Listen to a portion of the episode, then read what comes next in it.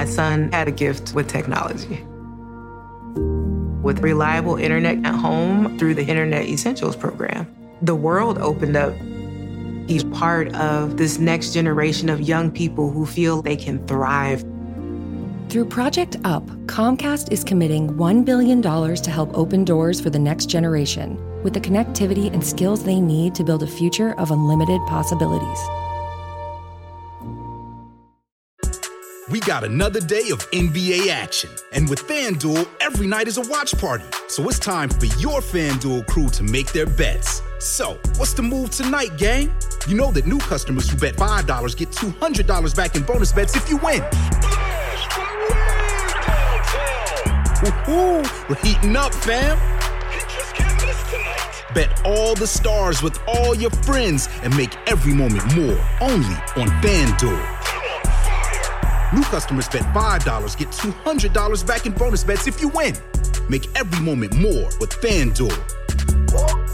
It goes down in the DM. It go down. It go down in the DM. 21 plus and present in Virginia. First online real money wager only. $10 first deposit required. Bonus issued is non-withdrawable bonus vest that expires seven days after receipt. See full terms at fanduel.com slash sportsbook. Gambling problem? Call 1-800-GAMBLER.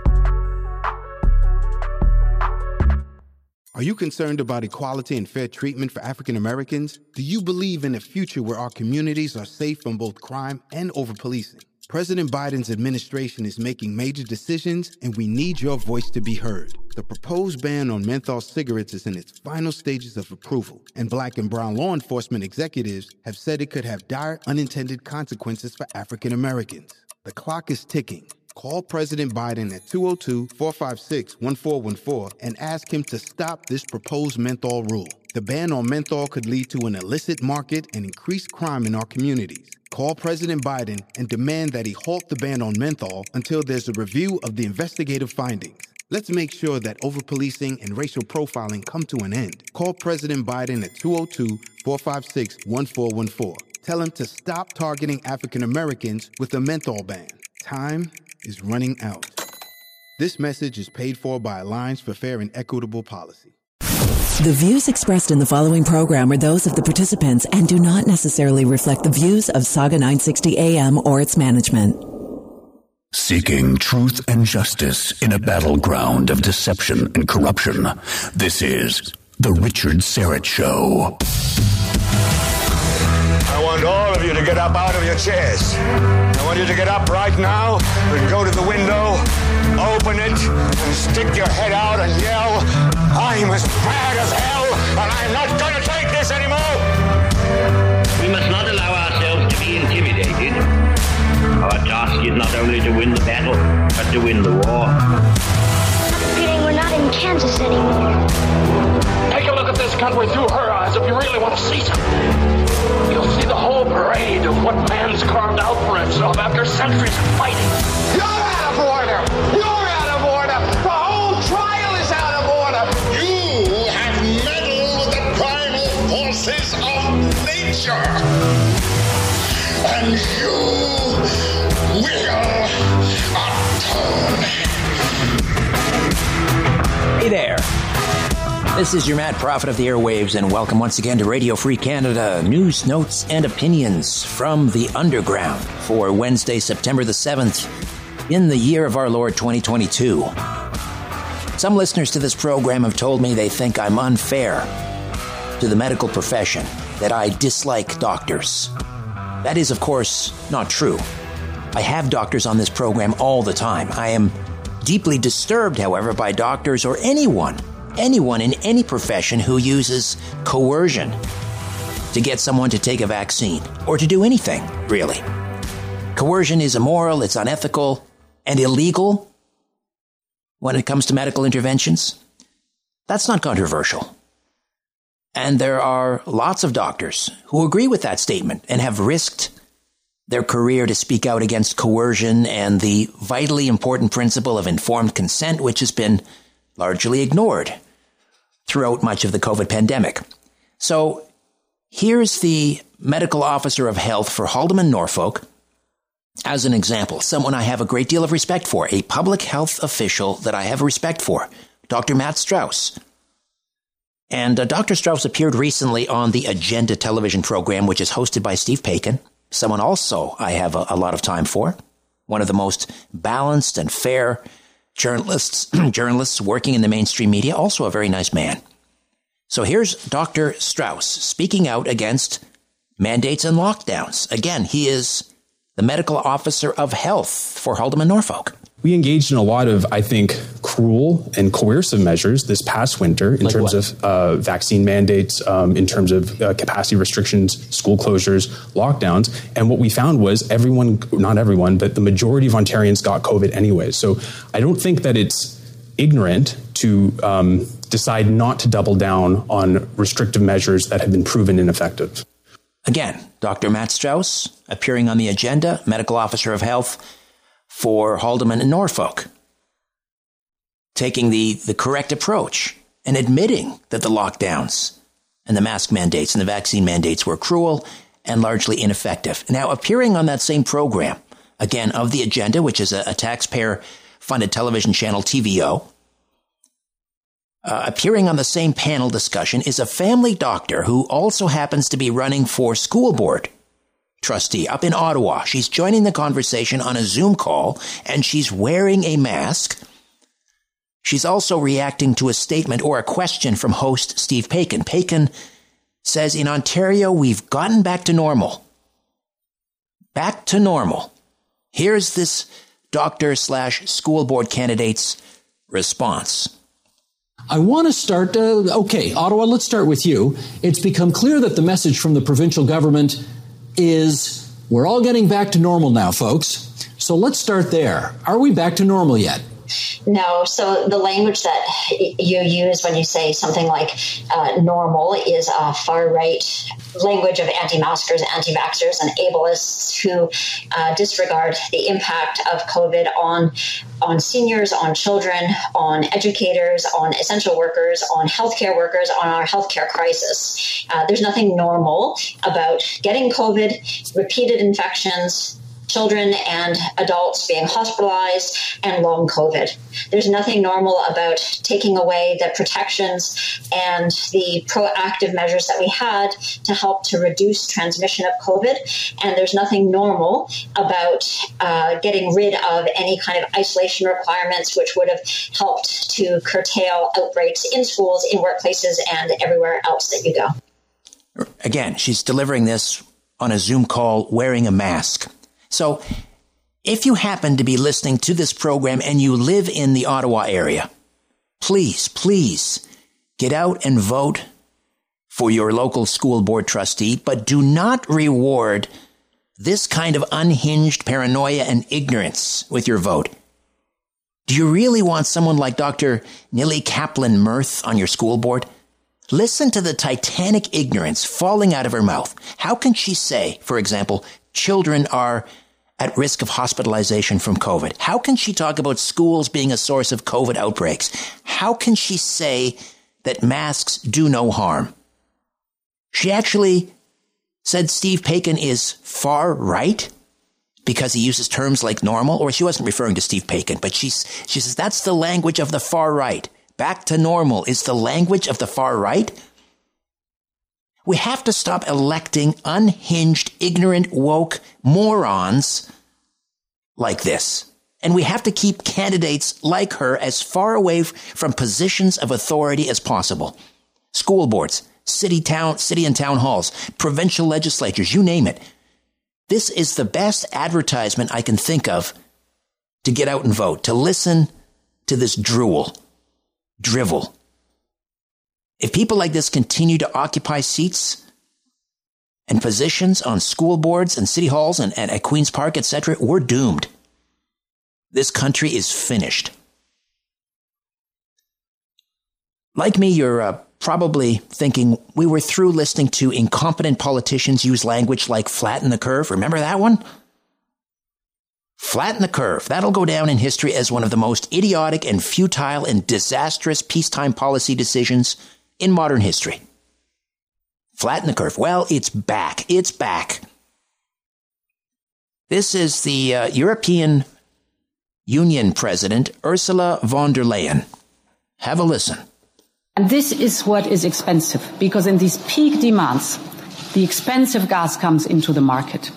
So what we have to do is flatten the curve and uh, avoid the peak demands. We will propose a mandatory target for reducing electricity use at peak hours, and we will work very closely with the member states to achieve this. Flatten the curve. Flatten the curve. This time it's not COVID.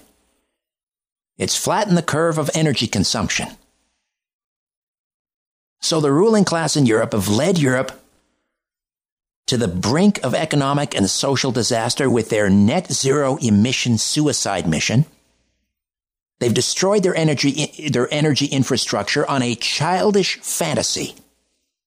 Namely, that we can quickly pivot from oil and gas and coal and nuclear into wind and solar. And it's all based on the hoax of man-made climate change. And this is why Germans are now paying $3,000 per month for electricity. This is why pubs and supermarkets and other businesses across Great Britain are closing their doors because they can't afford to keep the lights on. And so to cover this colossal blunder, the ruling class blame Vladimir Putin and the war in Ukraine. Now, true, their disastrous policies have empowered Putin. They've painted themselves into a corner, just as President Trump warned would happen. Europe is headed for a very bleak and deadly winter. And it's all on the political class, and those who voted them in, incidentally. And the fawning media who run cover for the, uh, the ruling class, and every other member of the death cult of climate change. And what do the ruling class offer the people? Outgoing British Prime Minister Boris Johnson, in one of his last speeches, suggested Britons buy a brand new tea kettle so they can save 10 pounds a year on electricity.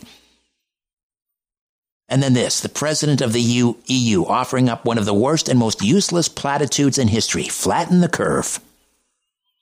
God help us all. God help the people of Europe this winter. All right, coming up on the program today, uh, a year after losing its court battle over the federal carbon tax at Canada's Supreme Court, the Ontario Ford government appears to have capitulated and is raising the price of carbon for industrial polluters under its own emissions program.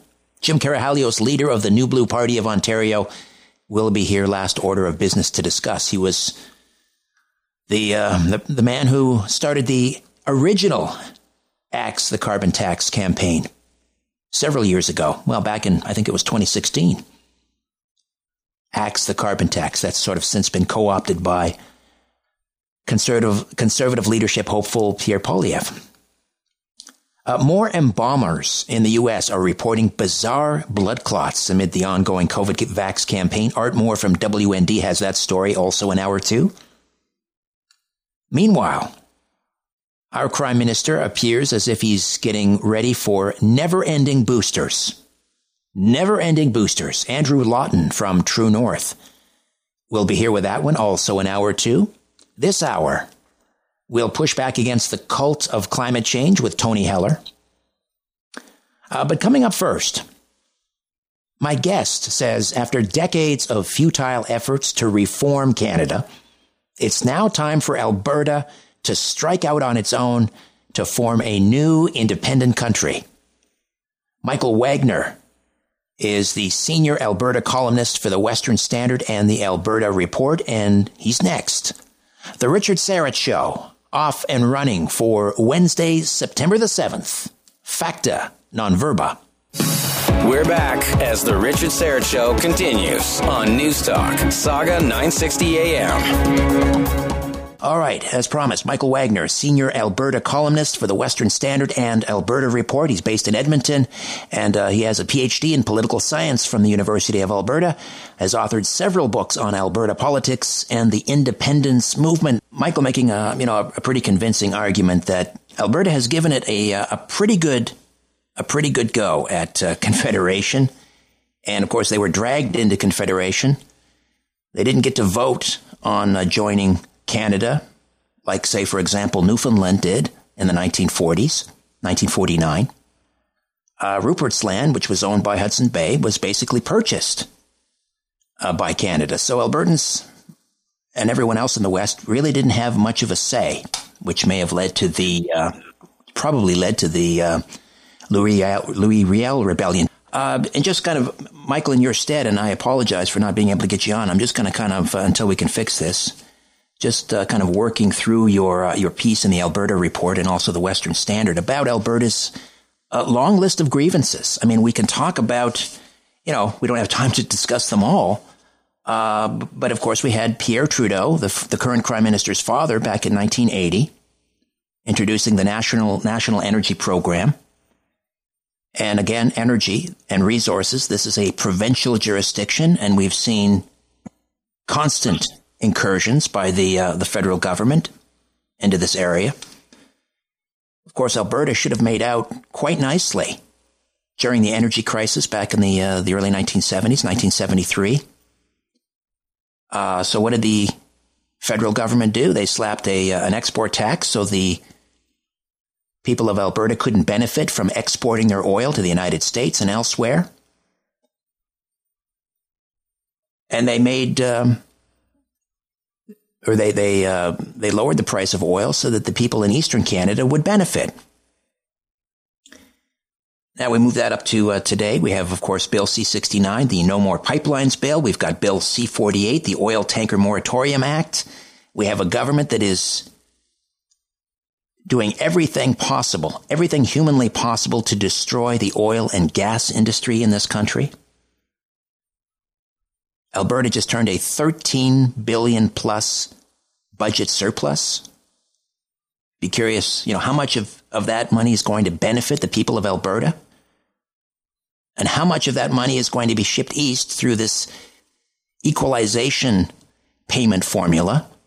Oh, there you are, Michael. In my uh, my uh, clumsy, awkward way, I was just trying to itemize some of the grievances uh, that Alberta uh, that Albertans ha- have have had for many many years, and I was talking uh, in your absence about Bill C sixty nine and Bill C forty eight and the federal government's deliberate attempts to destroy oil and gas in this country. We just had the German chancellor visiting um, had the uh, the uh, the prime minister had the good sense to sign off on that deal. I, I, I was told by the president of Canadians for Affordable Energy that could have meant a third of a trillion dollars in revenue uh, for Canada every year. But um, of course, um, the prime minister ha- is on a suicide mission to net zero emissions. So.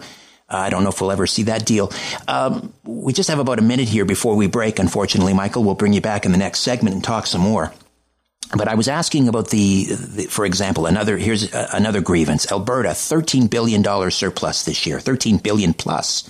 How much of that money is Albert, are Albertans going to see, and how much is that going to be through this equalization payment formula? Uh, you know, end up in Quebec so that they can provide seven dollar a day a, a, day daycare for their citizens.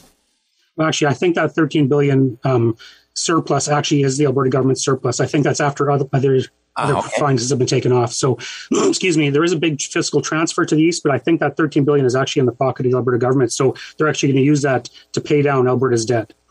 Ah, all right. Well, that's that's one upside, I suppose. Um, it doesn't seem to matter though who's in power, whether it's the, it's the liberals, and we talked about the National Energy Program in 1980 with with Trudeau. We've talked about the current Trudeau destroying oil and gas, the industry. Uh, you haven't made out much better with conservative governments either, have you? Well, like uh, somewhat better. I mean, the problem is still there. The conservatives are on a relative scale; they're relatively better than than the liberals. But still, especially like in the 1980s with Brian Mulroney, we really thought once we got rid of Trudeau and the liberals in the 80s, we thought that the conservative government would be much more favorable to the West. But there was a really big issue in 1986 when the Mulroney government awarded a CF-18 maintenance contract to Montreal, even though Winnipeg had won that contract, and that was the single biggest issue that led to the creation of the Reform Party in the late 1980s.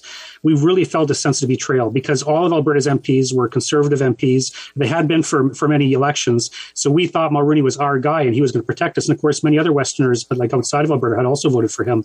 So we felt very much betrayed when he awarded that CF 18 contract to Montreal, not because Montreal had won it on, on merit, but Winnipeg had won it on merit. And he gave it to Montreal for political considerations. So we could tell right there that regardless of which political party was in power, whichever party is in power still has to cater to central Canada and to Quebec in order to stay in power. So they're willing to stick it to us, regardless of how hard, how much we support them. They will stick it to us when it's in their best interests. So we, so I argue that we cannot rely on the Conservative Party, even the modern Conservative Party, to defend our interests. Because I mean, even though, like I say, relatively speaking, the Conservatives were better, but the best they can offer us is a reprieve, actually, from the Liberals anyway. Even if they are do as the best they can. Um, because once the Conservatives are gone, the Liberals will be back in. So even under a best case scenario Conservative government, it's just a temporary reprieve. So we're, Alberta's going to continue to face um, the kind of problems we were having from the federal government unless we take some other kind of action because the, the electoral system benefits central canada because that's where the population is. I mean that's fair enough. The sense that the, where the voters are that's where the power will be and we're not that center. And so the, the voters will uh, the, the majority of the voters will vote in a government that does not represent our interests and will in some cases like the current government act against our interests. And so we need to i argue we need to become independent if we want a government our own government to work on our behalf and not against us uh, Michael, we'll take a quick time out and uh, come back and discuss further. Michael Wagner, senior Alberta columnist for the Western Standard and the Alberta Report, arguing that after decades of futile efforts to reform Canada, it's now time for Alberta to strike out on its own and form a new independent country. Back with more of our conversation right after these. Let's get back at it on Newstalk Sauga 960 AM. It's the Richard Syrett Show. All right, we're back with Michael Wagner, senior Alberta columnist for the Western Standard and Alberta Report. Incidentally, you can read uh, his piece at uh, westernstandard.news. Please support independent media. They're really, they're, they're all we have. Uh, and again, the uh, title Canada Cannot Be Fixed. It's time for Alberta independence. So it's been 35 years since Preston Manning started the Reform Party, as you point out in your article. Of course, his father, Ernest Manning, Premier of Alberta for something like a quarter century. Uh, so 35 years, uh, you know, to, to try and convince Ottawa, you know, to, to bring Alberta or give Alberta a better deal in Confederation. Uh, why didn't why didn't his efforts succeed? Do you think, Michael?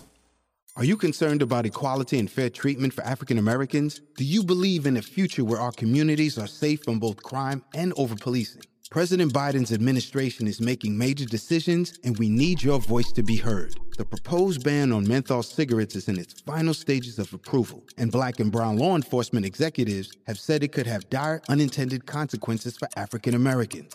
The clock is ticking. Call President Biden at 202 456 1414 and ask him to stop this proposed menthol rule. The ban on menthol could lead to an illicit market and increased crime in our communities. Call President Biden and demand that he halt the ban on menthol until there's a review of the investigative findings. Let's make sure that overpolicing and racial profiling come to an end. Call President Biden at 202 456 1414. Tell him to stop targeting African Americans with a menthol ban. Time is running out.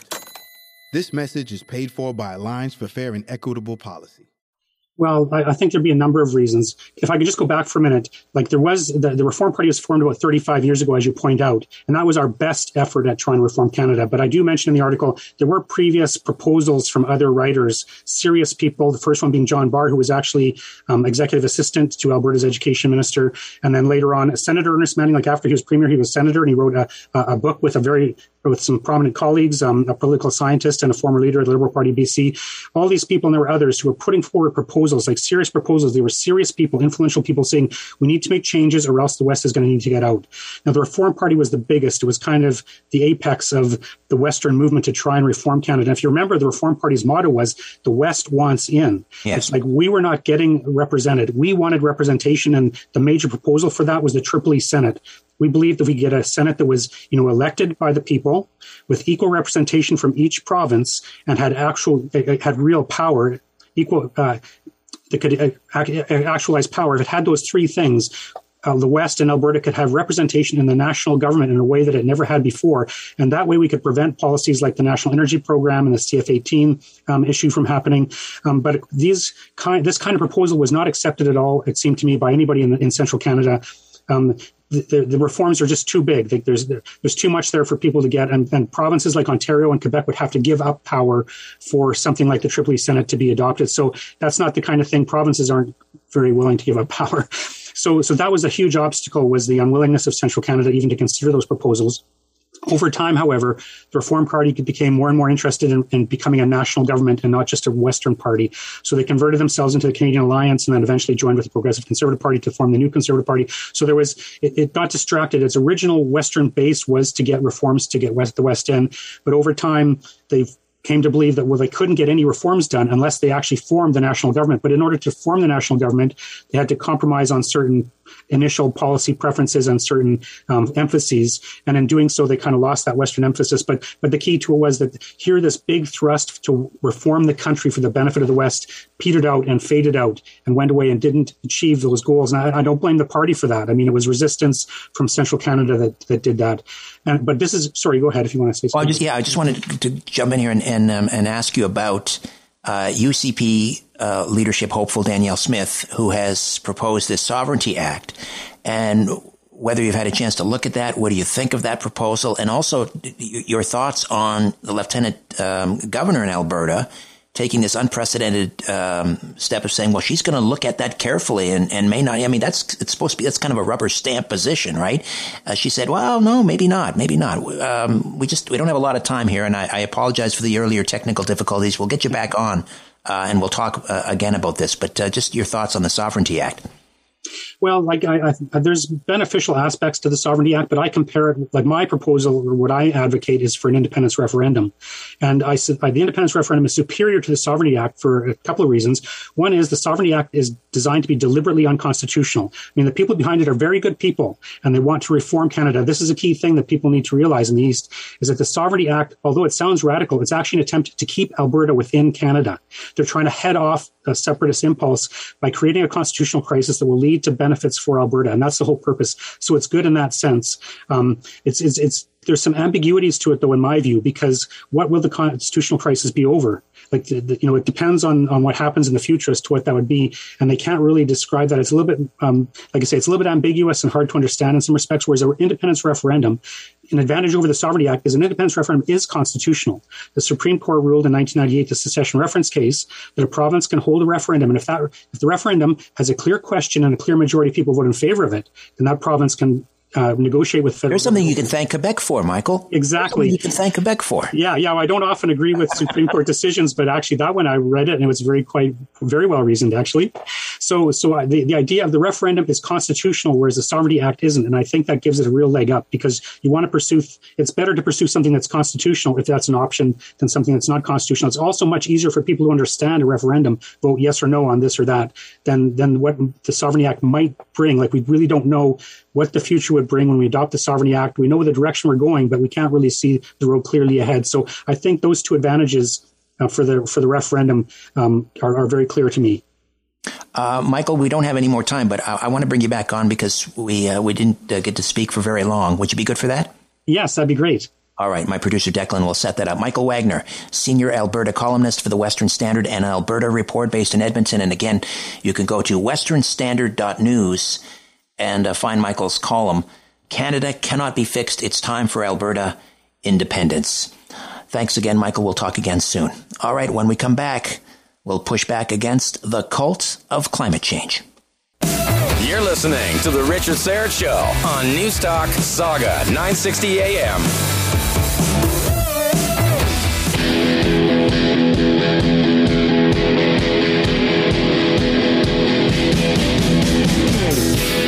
The Cult of Climate Change on The Richard Syrett Show. All right, don't look now. There's a doomsday glacier in our future. Ooh, a doomsday glacier. Here to tell us more, uh, Tony Heller, founder of RealClimateScience.com. Hey, Tony, how are you? I'm good, Richard. How about you?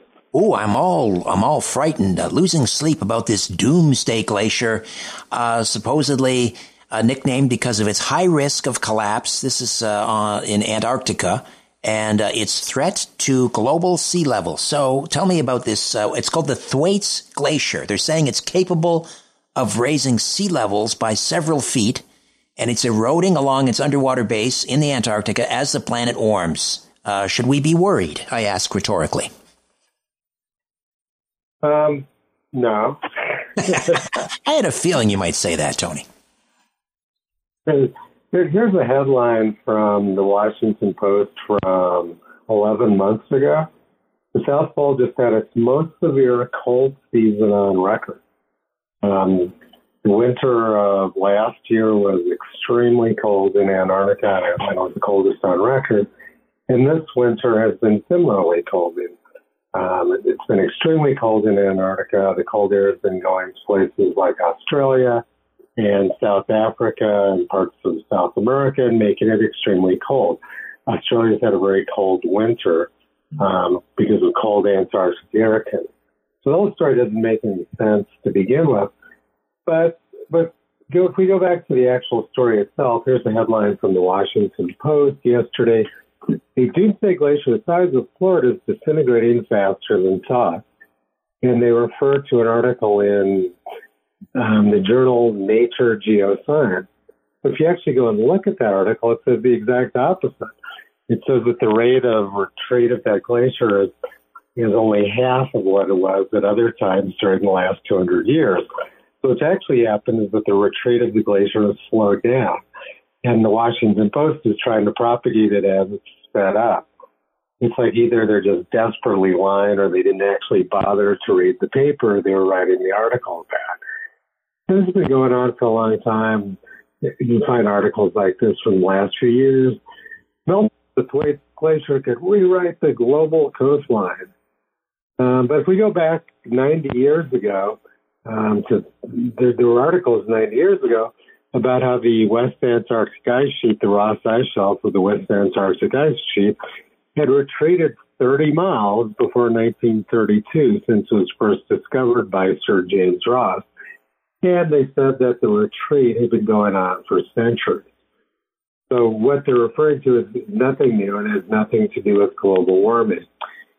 And then one article, which is particularly interesting, is from 1977, 45 years ago, where the program, at National Science Foundation program manager um, for glaciology said that we're seeing that the West Antarctic ice sheet may collapse but it has nothing to do with climate. It's just the dynamics of unstable ice. So never, this has been going on for centuries, never had anything to do with climate. And they're just making up fake story about it now, which, as is normally the case with all climate alarmist articles, nothing to do with science, nothing to do with history, nothing to do with reality. They're just trying to scare people with dishonest fear reports.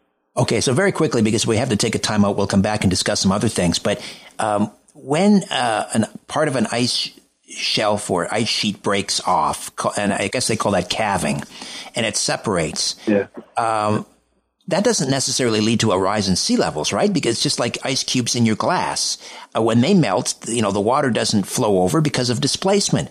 But what if the what if the piece of ice that breaks off is not already, you know, in the water? It breaks off from the actual continent itself. Could that uh, significantly raise sea levels? Well, well, the argument that they're making is that when these ice shelves break off, they're what's keeping the glacier that's on the land from sliding into the ocean, and that if this, if it breaks off, then the glacier that's on land will slide into the ocean, and that's what will raise sea levels. Is the argument they're making. And can that happen? Uh, suppose theoretically it could, probably not in reality. Um, usually glaciers move pretty slowly. I mean, more likely that it would just replace the existing ice shelf which broke off. But I, you know, in their wild imagination, they, they they have all kinds of different catastrophes which sort of could occur um, if, if something went wrong. You know, you can imagine all kinds of catastrophes which could occur if you don't actually base your beliefs on science, you can get scared about just about anything. All right. So the Thwaites Glacier in Antarctica is not a doomsday glacier. Tony Heller, founder of realclimatescience.com. Incidentally, Tony, you're making a video about this. We'll tell people how to watch it. We'll come back and discuss. Uh, interesting. In California, they're blaming uh, the uh, the heat wave out there for power outages, and of course, in Europe, they're blaming Vladimir Putin. we'll come back and discuss on the other side. Don't go away. Back to the conversation on The Richard Syrett Show. News Talk, Sauga 960 AM. Tony Heller, the founder of RealClimateScience.com, and we're pushing back against the death cult of climate change. We were talking earlier about the Doomsday Glacier, so called, in uh, Antarctica, the Thwaites Glacier, that the uh, global warming bedwetters are saying it's capable of raising sea levels by several feet. Tony disabused us of that notion quite nicely. Tony, you made you're making a video about this very subject at real uh, that can be seen at realclimatescience.com, correct? Yeah, yeah. I, I actually already made it this morning. So you can see it there now, or, or on my YouTube channel. All right. Uh, have a listen to this. This is uh, Governor Gavin Newsom uh, telling Californians they need to step up and flatten the curve, not the COVID curve. This is a peak energy consumption curve. California and many other western states are experiencing simply unprecedented temperatures. In fact, this heat wave is on track to be both the hottest and the longest on record for this state and many parts of the West for the month of September. Californians, you've stepped up to help in a big way to keep the lights on so far, but we're heading we're heading to the worst part of this heat wave and the risk for outages is real and it's immediate. These triple digit temperatures throughout much of our state are, are leading, not surprisingly, to record demand on the energy grid. Every Everyone has to do their part to help step up for just a few more days. Individuals, the state, industries, business, all doing their part to help reduce strain on the grid. Now, here's specifically what you can do. In the early morning hours, particularly tomorrow and the next day or so, pre cool your home. Run your air conditioning earlier in the day when more power is available. And we encourage you to close your windows and blinds to keep your home cool as well. And today and tomorrow afternoon, after 4 p.m., in particular, 4 p.m., please turn your thermostat up to 78 degrees or higher and avoid to the extent possible using any really large appliances. There you go, Tony. Uh, the governor blaming the heat wave for the uh, the blackouts that are coming in California, which are about to become a regular part of life there. Nothing to do with uh, a heat wave or climate change. It just has to do with uh, poor energy policy. Agree? Well, first of all, he's spreading just gross misinformation about the climate. Uh, so, and along the California coast, September and October are the hottest months um, because that's when the Pacific Ocean warms up. Um, October is actually when they have the most hot days along the coast. Um, but in, in September of 1913, um, they had a much worse heat wave in, in California. Like the hottest temperature recorded at Berkeley, California, was 106 degrees Fahrenheit on September 16, 1913, which is 18 degrees warmer than any temperature forecast this week in, at Berkeley. So it's much hotter than there were temperatures.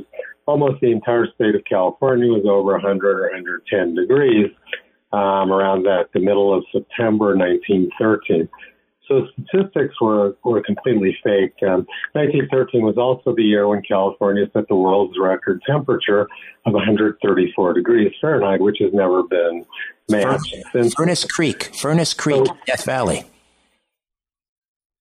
Well, well, yeah, that was that was actually a Greenland ranch is where that temperature was ah. recorded, ah. but it was also it wasn't it wasn't Death Valley.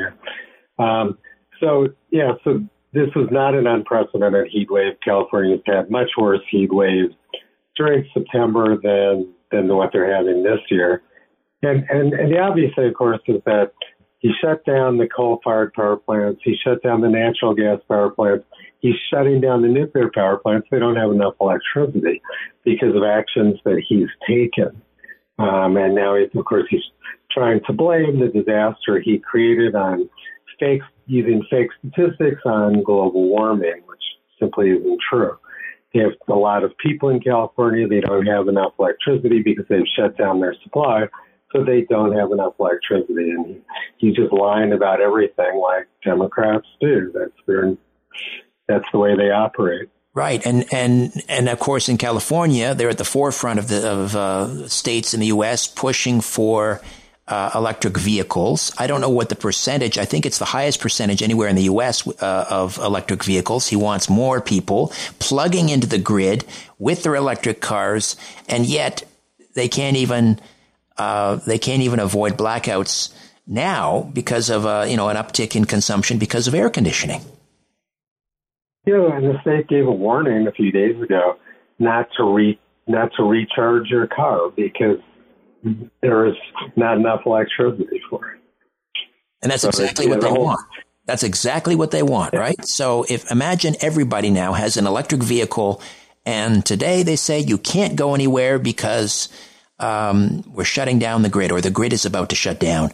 Now they've got you. Now they've got you. Your your uh, your mo- mobility has been forever.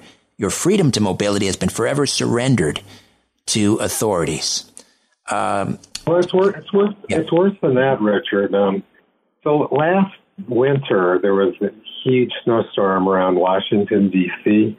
and tens of thousands of vehicles got stranded out there for about 24 hours, including Senator Tim Kaine of Virginia, got stuck on on the on the highway for about 24 hours. And so imagine, of course, the vast majority of those people were driving gasoline powered vehicles. So ones that ran out of gas, all they needed to do was bring around a tow truck with a with a gas can, and they could refill the vehicles and they could leave. But what if they were driving electric vehicles? They could have had tens of thousands of electric vehicles out stuck out on the road, and you can't just bring a gas can and fill them up. They have to be towed. So Washington D.C. could have been shut down for weeks after that happened had people been driving electric vehicles. So they're potentially creating these massive catastrophes, um, which are unlike anything we've ever had to deal with before, because there's so many different problems with electric vehicles. Um, it- it's which, of course, they're not communicating and they don't want people to know about. right. Someone on the other thing a lot of people, a lot of people would have frozen to death too, because when their battery goes down in their electric vehicle, then they can't get heat anymore. Exactly. People relying on, well, people were relying on on the heat from their gasoline powered engine to stay alive. Exactly. Well, someone made an excellent point on Twitter today, and that is with electric vehicles. Remember, the battery is not a power source. It's a energy storage device. And most often that energy for electric vehicles really is coming from coal, coal fired plants or, uh, or uh, natural gas fired plants. Uh, so the electric vehicle is not really an electric vehicle. Uh, Tony, always appreciate your time. And again, the uh, website, realclimatescience.com. Look for him on uh, YouTube, Nit, uh, NewTube, and BitChute. Tony, we'll talk again next week. Are you concerned about equality and fair treatment for African Americans? Do you believe in a future where our communities are safe from both crime and over policing?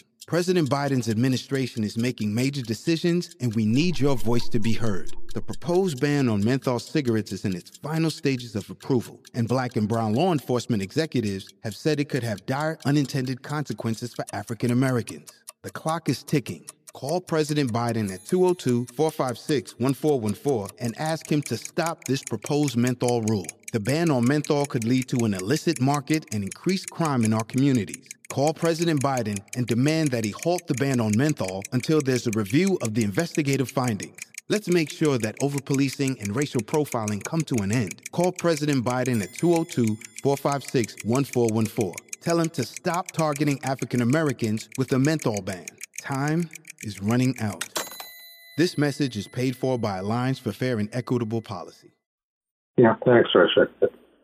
All right. When we come back, hour two, Jim Karahalios, leader of the New Blue, will talk about uh, the Ford government capitulating once again, raising the price of carbon for industry in this province. That'll come back and uh, that'll cost us all more, folks. Art Moore at WND will talk about more and more embalmers coming out reporting bizarre blood clots amid the, the latest COVID vax campaign.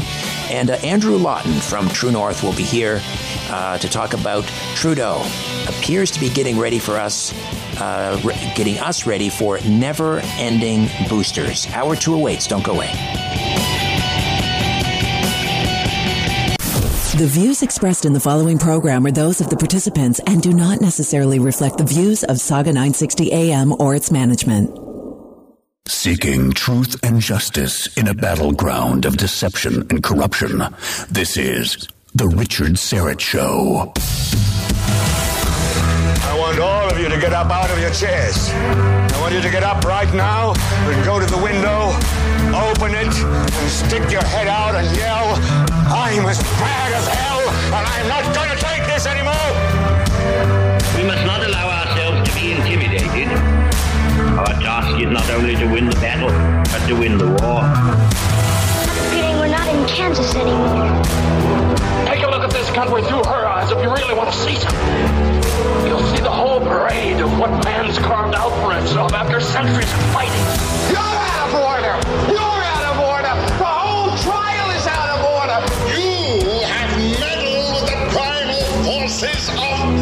of nature!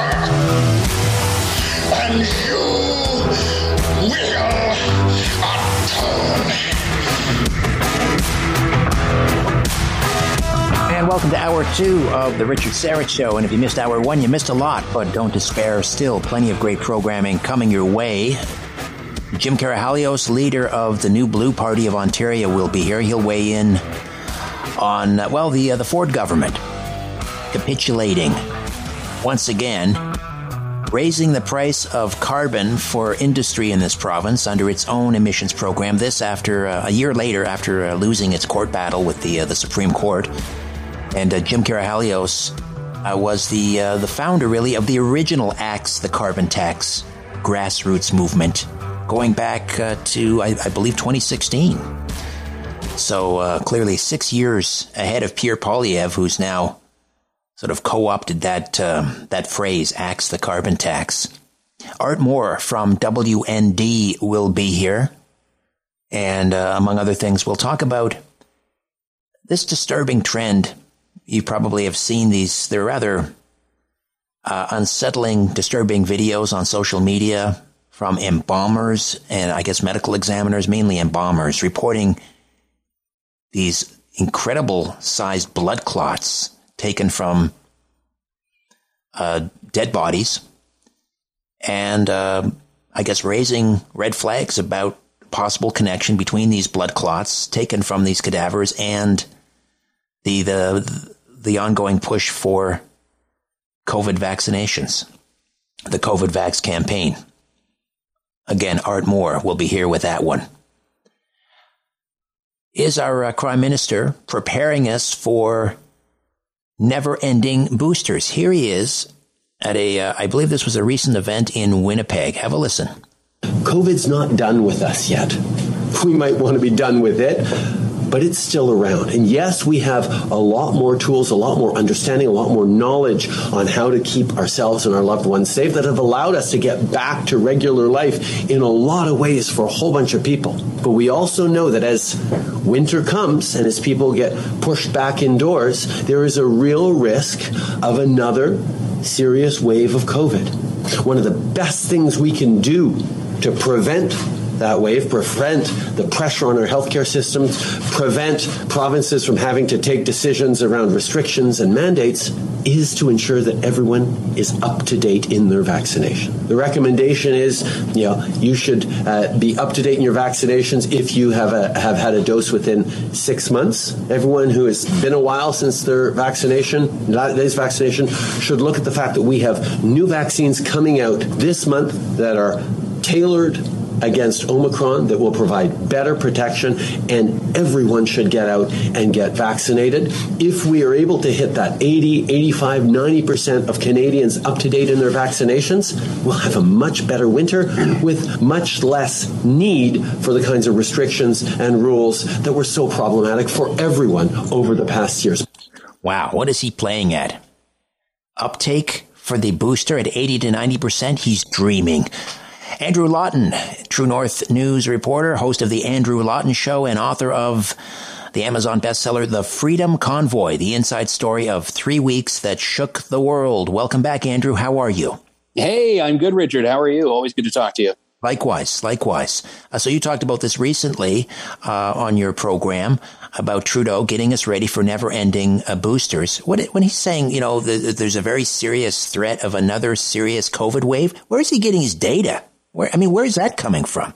Well, I mean, it, again, it's it's it's always trusting the the, the political science. That's the uh, the mo of this government, and I think one of the key challenges here is that you have to look at the changing language. Remember when fully vaccinated was the thing we had to strive for, and now fully vaccinated doesn't exist. There's no such thing. It's it's all about up to date vaccination. And, and the challenge with that language is that it, it's basically putting us into this situation where, by the government's own admission, we're, we're never actually going to get to that magic point where we can go back to normal. And, and the big problem is that he's dangling normalcy in front of us as, as though freedom and normality are, are things that he gets to decide when we experience and, and not things we get to decide when we experience.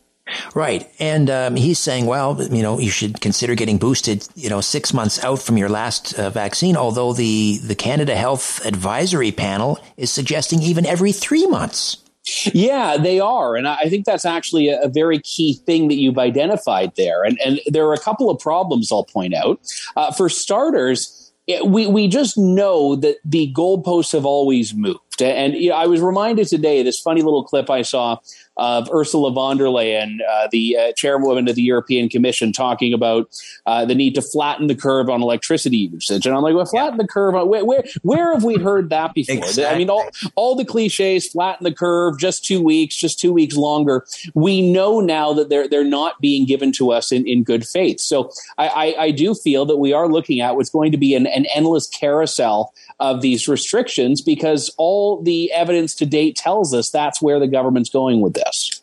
So, uh, this idea that he wants to get booster rates up to 80 or 90%. The last time I looked, uh, the number of Canadians that have taken the fourth shot, so that's the, the, initial two plus two boosters, 18 plus, 18 years old and plus, it's about 12%.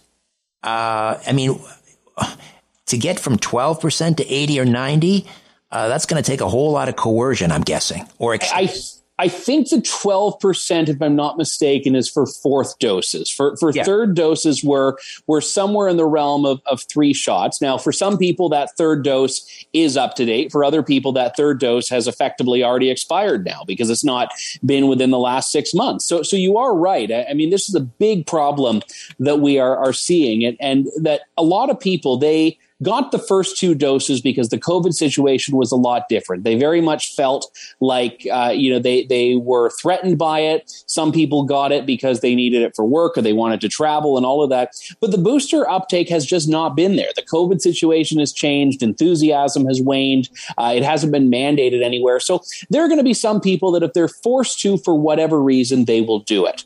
But a lot of people won't. And, and, I don't know what's going to happen when the government talks about, and, and even in that clip you played from Trudeau, in the full clip, they talk about, well, to avoid restrictions, this is what we need. Mm-hmm. So it's basically, we want you to voluntarily get up to the point where 80, 80 to 90% of you are fully vaccinated. But if you don't, we will not hesitate to mandate it anyway. Exactly. Exactly. How much of this has to do with Trudeau uh, and I believe when it's all said and done, it's something like 400 million doses uh, that have been ordered from the various manufacturers from the beginning when they, they first rolled out uh, until 2023 or 2024. Something like 400 million doses we're on the hook for. Those are going to spoil. Those are going to have to get thrown out. How much of this has to do with him not wanting to look like a complete fool and being you know, on the hook for spending billions and billions and billions of dollars for vaccines that'll end up getting tossed. yeah, it's like we already paid for them anyway, so why don't you all get uh, get vaccinated, get your fourth shot, your fifth shot? I, I don't know if that's the argument. I, I, think that what Trudeau was doing, and what you know, a lot of countries around the world, in fairness, were doing was the the same as you know what Canadians were doing with you know hoarding toilet paper. It's like, well, we don't know when we're going to be able to get it again, so uh, let's just buy all the vaccines we can, and you know, we'll buy this one and that one, and and then that's that. I, I think that you know we ended up with it. The reality is, if we do have this massive wave of uh, of of mandates, or, and you know, a lot of people I, I think are just not going to go along with it this time, and a lot of them are going to go to waste anyway. If I'm being perfectly candid, I hope you're right, Andrew. I I hope I hope finally. Uh, we will stand up and, and just refuse to comply or make it very, what's that old saying? Make it very difficult to be governed. Yeah, I, I, guess that's the reality. I mean, the government tries to claim that it never made vaccination compulsory because you always had a choice. But, you know, that choice really doesn't exist when your livelihood's being taken away, your right to travel, to enter the country without quarantine, to leave the country is being taken away. Uh, so I, I do think that the government has tried to make things very difficult on the unvaccinated. So I'd say you're right. Absolutely. People should make it very difficult on government. And uh, of course, we have a big court case. It was delayed. It was supposed to be heard this month, but it's uh, going to be heard next month on the uh, the uh, COVID or the, uh, the the travel ban, the mandate for uh, travel. So we'll um, that'll obviously have um, um, a huge impact, I guess, on terms of how the government tries to invoke new measures if there is another wave of COVID. Andrew Lawton stays with us with us, True North news reporter, host of The Andrew Lawton Show, author of The Freedom Convoy, the inside story of three weeks that shook the world. We'll take a quick timeout, come back, and uh, discuss further. Don't go away. Welcome back to The Richard Syrett Show on News Talk, Sauga 960 AM. So, we're talking about um, our Prime Minister seemingly preparing us for uh, never ending boosters. Uh, and uh, Andrew Lawton is staying with us from True North, host of The Andrew Lawton Show. Again, author of The Freedom Convoy, the inside story of three weeks that shook the world. I just wanted to shift gears a little bit. I know this is an older story, but Andrew, you were one of the first, I believe, who reported on at the University of uh, Western Ontario. We were, you know, we've been talking about the uh, the vaccine mandates there that have been pushed back now to January of 2023. But you were one of the first, I believe, who reported on one of the exemptions that that university was offering, uh, and that was if you donated or were thinking about donating to the university, you would be exempt from taking an, a, a, vaccine. Um, to my way of thinking, that's that's extortion, isn't it? No, I, I, think you actually need to uh, be a little bit more up to date with the science here, Richard. When you uh, have a check in your hand, it actually forms an antimicrobial shield around you. And uh, even thinking of that check actually forms that shield. So, no, I, I think it's actually it's this anti-science rhetoric that is uh, plunging us into lockdowns and restrictions at, at great lengths. okay, an antimicrobial shield around my check. I yeah, I, I, don't make the science. I'm I'm just uh, forced to interpret the data myself. Okay, but all kidding aside, isn't that isn't that like the, a definition of extortion? You give me money, and you know I'll look the other way. Yeah, and, and it's proof that it's never been about the science, and it's it's always about who they can get away with controlling and who they want to control. And you know they know they can do it with students because a lot of them don't have any other options. But with their big donors, which are the lifeblood of a university, uh, they're all saying, "Oh no, no, no, the mandate doesn't apply to you. It, it applies if you're a you know an athlete that uh, wants to play for a Western team, but it doesn't apply if you're a, a donor that wants to come by for a big giant check presentation." And and you know it's it's just it's proof that they don't even believe believe what they're selling. Uh, the fact that they have, um, I don't know, not backed off, but they've extended the deadline for the, uh, you know, to comply with the vaccine mandate to January. Um, what do you think? Is that, uh, are, are, they, you know, getting some, uh, assembling a legal defense here because Lisa Bildy, who's been on the program and a, a, lawyer down in London, is representing a number of students and parents to take the university to court. Is this a delaying tactic or is the university blinking? What's going on here? Yeah, it's a bit of a tough one because they're still keeping the two dose mandate in place so that the existing mandate from last year is still there. So they're not backing off in a way that I, I would give them any credit, but they are extending the booster mandate. And I, I think that means they really understand that they, they really have miscalculated profoundly the number of students they can force to do this and, and as quickly as they wanted to. So getting back to the, you know, the, the exemptions and the, uh, if you donate or if you're thinking about at some point in the future donating, you're exempt. I mean, that, that can't, that's not going to play well if there's some kind of a court case here. Uh, you know, that's going to totally undermine their entire rationale, isn't it? Yeah, I'd hope so. And I, I think in court, it, it really does, uh, it, it, would be something I'd advise were I a lawyer to say, uh, focus on these exemptions because if it's safe for certain people to do it, it's safe for others to do it. How do we get a copy of uh, your fabulous Amazon bestseller? Uh, you will say a Globe and Mail bestseller and a Toronto Star bestseller too, but you can get it on uh, Sutherland House Books website. You can also get it from Amazon directly. The Freedom Convoy: The Inside Story of Three Weeks That Shook the World. And uh, how do we watch the Andrew Lawton Show? TNC.news and the work of all my other colleagues is there as well for you. All right, Andrew. Always appreciate your time. Thank you so much. Hey, thank you, Richard. Andrew Lawton, True North. TNC.news. TNC.news. Please support independent media. Uh, I want to play this clip in anticipation of uh, Art Moore is coming up next from WND. We're going to talk about all of these disturbing cases um, being publicized or uh, by um, embalmers, primarily in the U.S., reporting removing these incredibly long blood clots from cadavers, uh, and they they are linking this to the um, uh, to the vaccine. Uh, this is a um, a story about a high school student down in Toledo, and uh, had to uh, quit his love of football, had to quit his football career in high school because of six foot blood clots found in his legs. It started on August 1st. Um, his dad took him to the emergency room. He was having severe pain in his back and legs. I was a bit confused. I didn't know really what was happening. And he just told me that he was just wasn't feeling good. The night before Wauseon's first team practice, junior Caden Clymer unexpectedly had to be taken to Toledo Children's Hospital. His calves were actually swelled up four inches larger in circumference than they are now. So they, he was very uncomfortable. I just wanted to go home, honestly. I, I didn't really care what they did to me. I just wanted to go home. Full of pain and uncertainty, Clymer received word that he had blood clots in his legs. I was really sad. Uh, I was crying and I was upset because I've played football my whole life and I, I just want to play with my friends. Six feet of blood clots were removed, and because of the blood thinners, he now has to take his football career over. Wow. All right. Uh, Art Moore, author at WND, is next with that story. Stay with us. The bull session continues on The Richard Syrett Show. News Talk, Sauga 960 AM. All right, earlier I played a clip uh, from a high school football player in Toledo who had to quit football because doctors discovered six foot clots, six foot blood clots in his legs. And uh, now, because he'll be on blood thinners, I guess for the rest of his life, he can no longer play football. His love, his dreams crushed. And um, I mean, I don't know if he was uh, vaccinated. I'm I'm going to presume that he was. I don't know his status, double vaxxed, triple vaxxed, quadruple vaxxed.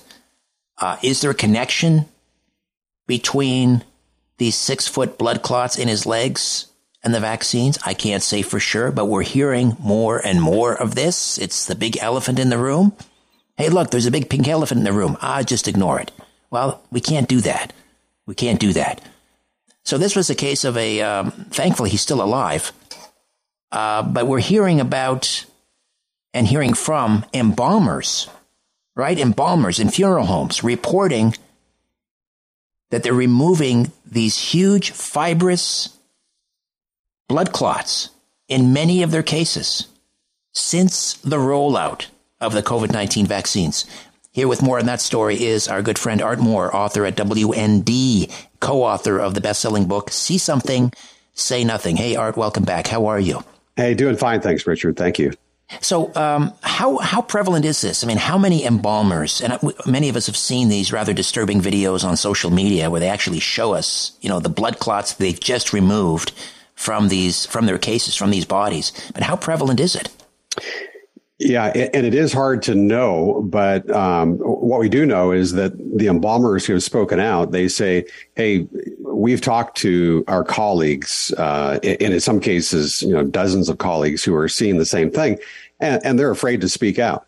And and it's you know in the whole context of of everything related to COVID nineteen going against the establishment grain, but in addition to these embalmers. Um, there are people like Dr. Ryan Cole, who runs a diagnostic clinic, and his job is to uh, analyze uh, you know these different specimens that come in uh, post mortem, and uh, and he's he's seeing this as well, and and he also you know sees a direct connection between the vaccines and and uh, these clots, and and that is that the spike protein tends to um, produce uh, uh, uh, well it's a protein itself and it's it's it's causing inflammation and and and causing these clots uh, he, he believes and the interesting thing is that uh, you know initially when there were different uh, people like Dr. Robert Malone who were sounding the alarm on this there was huge pushback no no no no this this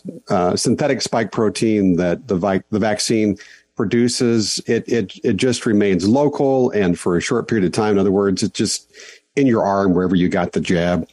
Uh, but uh, there have been studies since then, including one by Stanford, Stanford researchers that found that uh, no, this spike protein not only remains in the body, it, it, travels throughout the body. So there's a different, there's a possible uh, scientific uh, explanation for it.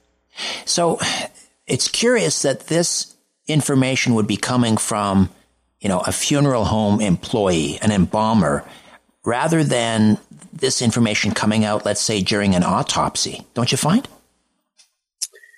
Are you concerned about equality and fair treatment for African Americans? Do you believe in a future where our communities are safe from both crime and over policing? President Biden's administration is making major decisions, and we need your voice to be heard. The proposed ban on menthol cigarettes is in its final stages of approval, and black and brown law enforcement executives have said it could have dire unintended consequences for African Americans. The clock is ticking. Call President Biden at 202 456 1414 and ask him to stop this proposed menthol rule. The ban on menthol could lead to an illicit market and increased crime in our communities. Call President Biden and demand that he halt the ban on menthol until there's a review of the investigative findings. Let's make sure that overpolicing and racial profiling come to an end. Call President Biden at 202 456 1414. Tell him to stop targeting African Americans with a menthol ban. Time is running out. This message is paid for by Alliance for Fair and Equitable Policy. Yeah, I it it, it, it is, and uh, I, I am I'm not sure. You know, all the I, I mean, all of the the processes that that they go through uh, in this, but um, but clearly, uh, you know, there there are a lot of people that are not speaking out uh, about this, and and who are afraid to to bring it up, whatever part of the process that they're in. Right. Uh, you've seen, and I'm, I'm, guessing you've seen some of these videos. I mean, they're everywhere on social yeah. media. Um, I mean, can you, for those who haven't seen them, I mean, how do these clots differ from, an, uh, I don't know if there's such a thing as an ordinary blood clot, but I mean, how do they differ? Yeah, so there, it's a it's a fibrous white material that you don't typically see, and and very thick, and and very long. You mentioned the the high school uh, football player, and it was something like six feet long. Yeah. You know, and, and, and that's the length that that some of these embalmers are seeing. My word. My word. And uh, back in February, I think uh, WND featured a story. This was an embalmer in, was he in Arkansas, Alabama? It was Alabama. Yeah. Yeah. Tell me about Richard Hirschman. Yeah. Richard Hirschman, he was, I think he was the first one to speak out about this, and and he had uh, after experiencing uh, this where where he saw that something like 65% of his cases were exhibiting these clots and he and he started to call around to people uh, in the industry. And and I think he talked to something like 15 people who were in similar positions and every single one of them 15 out of 15 said oh yeah we're seeing the same thing Unbelievable.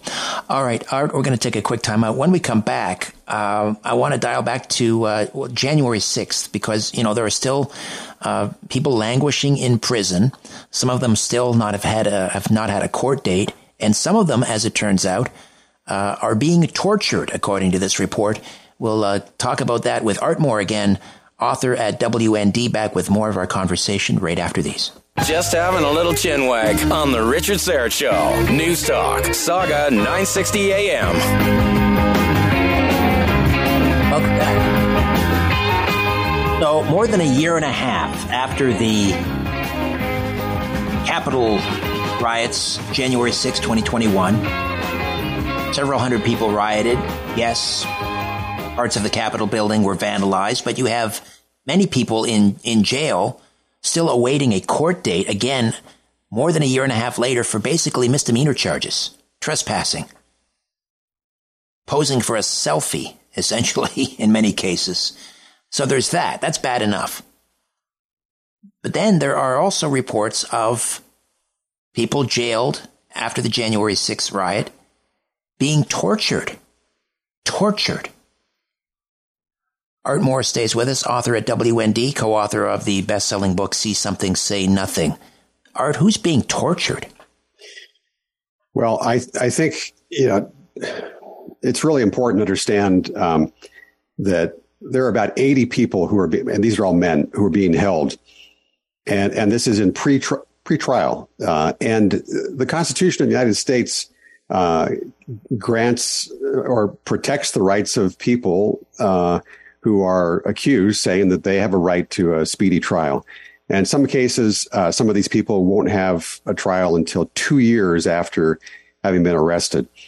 And and they are, you know, a lot of people, as you described, who were there uh, because they believed that the outcome of the 2020 election was uh, fraudulent, and which they have a right to. Are they right? Are they wrong? That's different subject. We've talked about that other times, but they certainly have a right to. And Democrats certainly have protested uh, Republican victories uh, in in the past, but uh, they they are being held. Um, in conditions that that that many people who have visited them describe as as as like a gulag. They call it the DC gulag, and in this case that we're talking about, it was um, this uh, sheriff's deputy who it, it has been there. Um, I think about a year and a half, and uh, he was with another um, person being held there and uh, they they're they're still required to wear masks, uh, even though we're long past you know the science on that.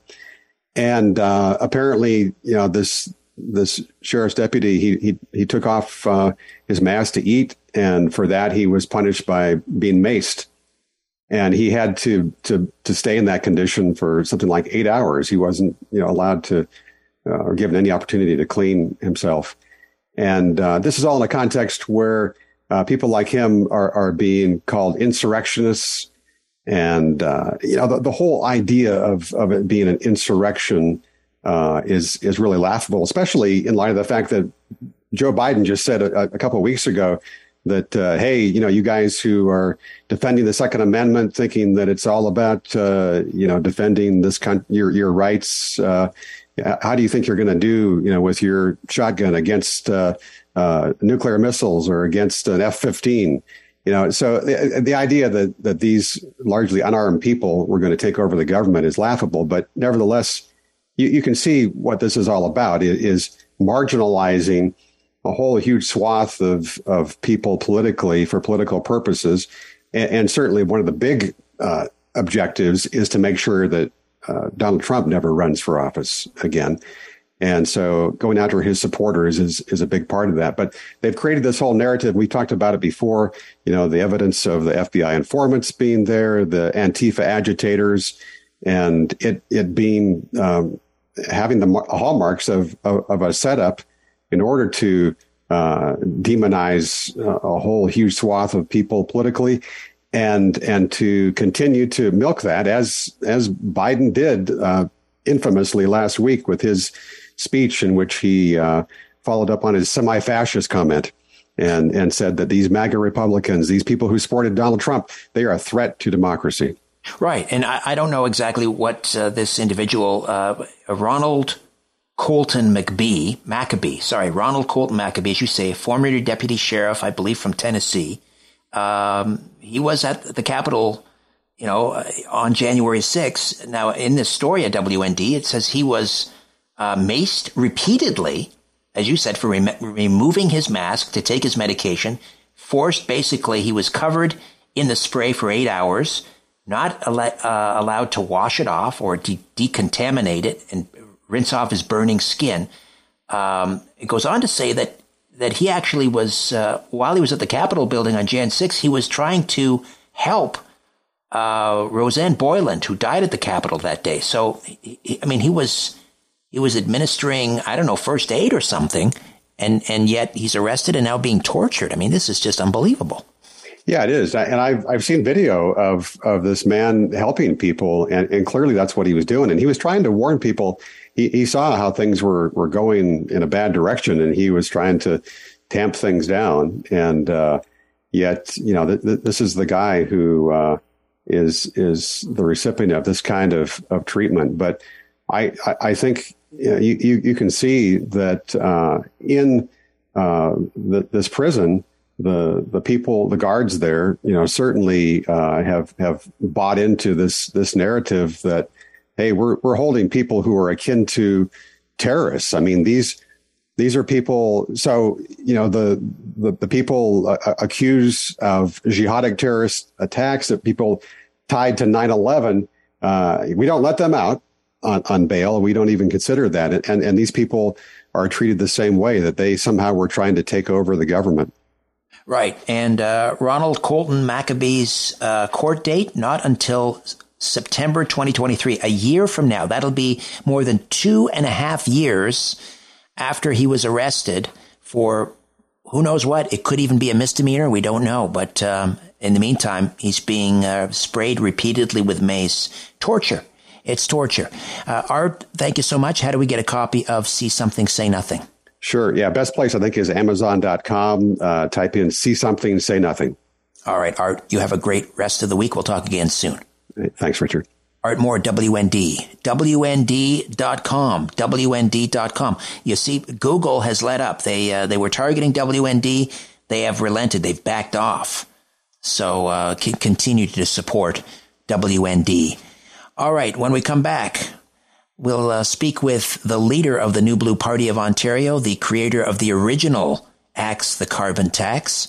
Uh, the uh, the Ford government a year ago was defeated at the Supreme Court uh, on its objection to the carbon tax. Now, Ontario under Ford is set to dramatically raise the industrial carbon price in a complete and total capitulation. That story is next.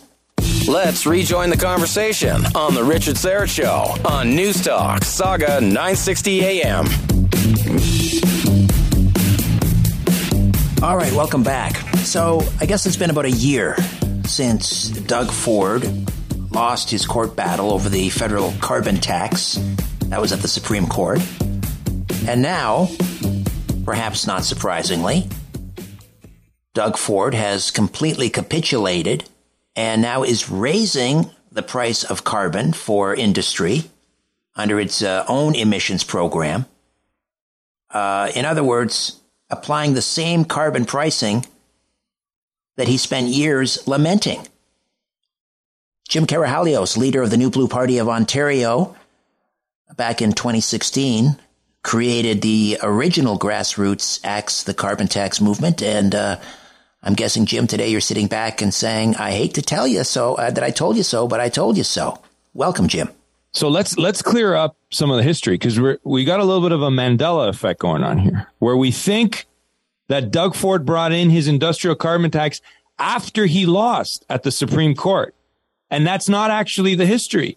The history is, in fact, that he brought in his industrial carbon tax on a deal with Trudeau before the Supreme Court even ruled. So he jumped ahead and said, I'm going to cut a deal with my buddy Justin. I'm going to bring in this industrial carbon tax. And then after the Supreme Court ruled, because Doug knew that they were going to lose the Supreme Court because they threw the case, the argument in court, they threw it. They tossed it.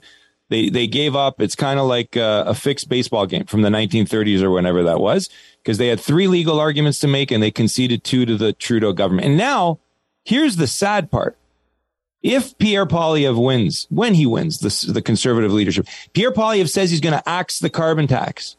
Let's say there's a day in the future when Pierre Poilievre or some conservative leader wins and becomes prime minister and axes the carbon tax. We will be stuck in Ontario with Doug Ford's industrial carbon tax because he cut a deal with Justin Trudeau. So instead of Pierre Poilievre congratulating Doug Ford, endorsing Doug Ford, he should be calling on Doug Ford to get rid of his industrial carbon tax and his corporate welfare scheme.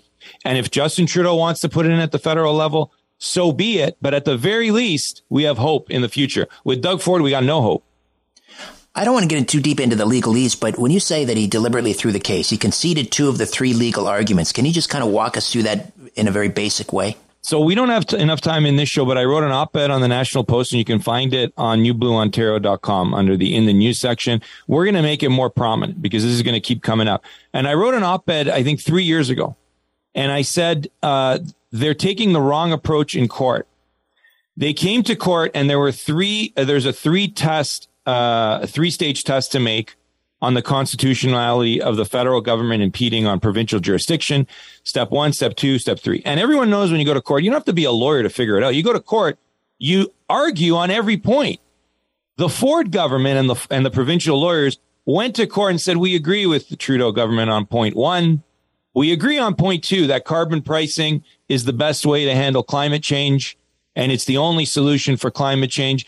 And then they only argued point three, which was the amount of money they should charge and whether the province or the federal government should do it. So when you're conceding that the only way to handle it is through carbon pricing, you've you've thrown the case in court. Like it was just an entire it was entertainment. It was a spectacle that cost us a couple hundred million dollars that went in the pockets of lawyers. He threw the case. They didn't actually try to win. He knew he was going to lose.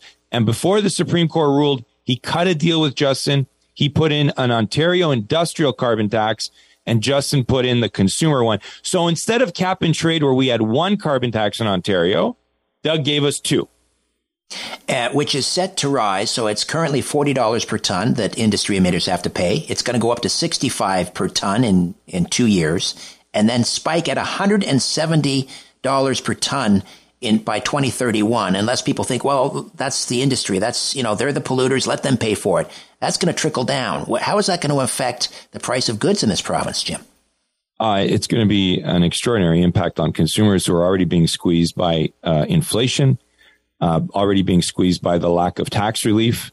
Um, PCs haven't given tax relief. Ontario, you haven't had a tax break if you've been living in Ontario for almost three decades because of uh, Liberal and PC governments. And uh, people are getting squeezed. Take home pay is not rising. And on top of that, you've got this industrial carbon tax that's going to be passed down to the consumer. It's not corporations that are going to be paying for this. It, the, the increased taxation as that per ton uh, charge goes up will be passed on to consumers like we see at the pump. And then if you look at that global news article, I was shocked that global news that usually props up the PCs went into so much detail. And it's basically a shell game. Basically, I can't even, I shouldn't even qualify, Richard. It's entirely a shell game where the provincial government taxes, industry passes on the price of the consumer everyday Ontarians.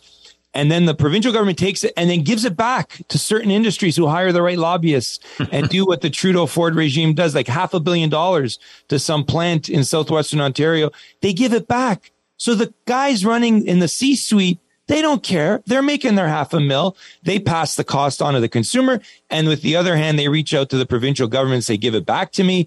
It's entirely a shell game, which increases revenues for the Ford PCs pleases his buddy Justin Trudeau and does nothing for Ontario's economy or for uh, Ontario consumers to make us more competitive and allow people to prosper. So you ran this very successful Axe the Carbon Tax campaign, grassroots campaign in 2016. Patrick Brown was leader. He was pro carbon tax. Uh, he gets ousted uh, from the party. Doug Ford comes in, and now all of a sudden the PC party have embraced the Axe the Carbon Tax uh, and then he turns around and he does this, totally betrays the party uh, and the voters, the grassroots voters. Uh, and then Pierre Poilievre uh, steals your slogan, and and now he's got the axe, the the, uh, the tax campaign uh, going. What are your thoughts? Well, good for Pierre. I mean, he's finally read the tea leaves on it. I didn't get much support from Pierre Poilievre when Patrick Brown and the PC sued me. I didn't get much support from Pierre Poilievre uh, when they kicked uh, Belinda Karahalios out of caucus. And I didn't get any support from Pierre Poilievre when his campaign manager, Jenny Byrne, and his campaign spokesperson, Anthony Koch, and his Get Out the Vote chair cons- uh, conspired at a PC convention to help Doug Ford and his staff rig a pre- presidential election campaign against me. But finally, Pierre's on the ballot. He wasn't on the ballot in 2020 when it was scripted for Erin O'Toole. Now it's going to be Pierre Poilievre's party. And he's read the tea leaves and he sees the conservative grassroots want to axe the carbon tax. I don't see a platform on Pierre Poilievre's website that identifies how he's going to do it, but he's using the slogan. Good for him. Everybody that follows it, though, knows what it means to axe the carbon tax and what we were pushing for. And he's got to come clean and tell us is he going to get rid of the carbon tax or just a little bit, just on fuel and heating, maybe kind of, maybe. So instead of endorsing Doug Ford and saying, good job, Doug, on a majority government, Pierre Poilievre should be saying, He's going to get rid of the, uh, the carbon tax when he's prime minister. And he expects provincial governments like the Ford PCs to also get rid of industrial carbon taxes provincially. That's what he should be doing. That's what we're going to advocate Pierre to do. Maybe he's not getting the right advice by the people running his campaign, but we're going to push him, Richard, to do the right thing.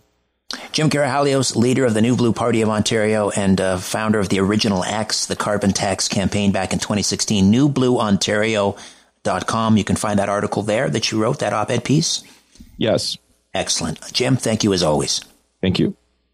All right, that's it for me. My thanks to Jody, Declan, and Jacob. I'll be back tomorrow to do it all over again. God willing, I'll speak with you at 4. Don't be late. Until then, I remain unbowed, unbent, unbroken.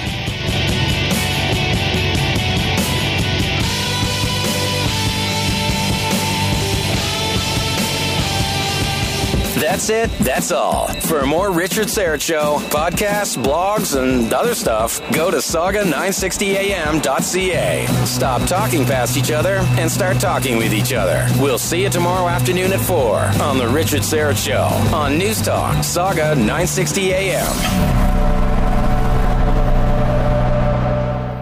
Are you concerned about equality and fair treatment for African Americans? Do you believe in a future where our communities are safe from both crime and overpolicing? President Biden's administration is making major decisions, and we need your voice to be heard. The proposed ban on menthol cigarettes is in its final stages of approval, and black and brown law enforcement executives have said it could have dire unintended consequences for African Americans. The clock is ticking. Call President Biden at 202 456 1414 and ask him to stop this proposed menthol rule. The ban on menthol could lead to an illicit market and increased crime in our communities. Call President Biden and demand that he halt the ban on menthol until there's a review of the investigative findings. Let's make sure that overpolicing and racial profiling come to an end. Call President Biden at 202 456 1414. Tell him to stop targeting African Americans with a menthol ban. Time is running out. This message is paid for by Alliance for Fair and Equitable Policy.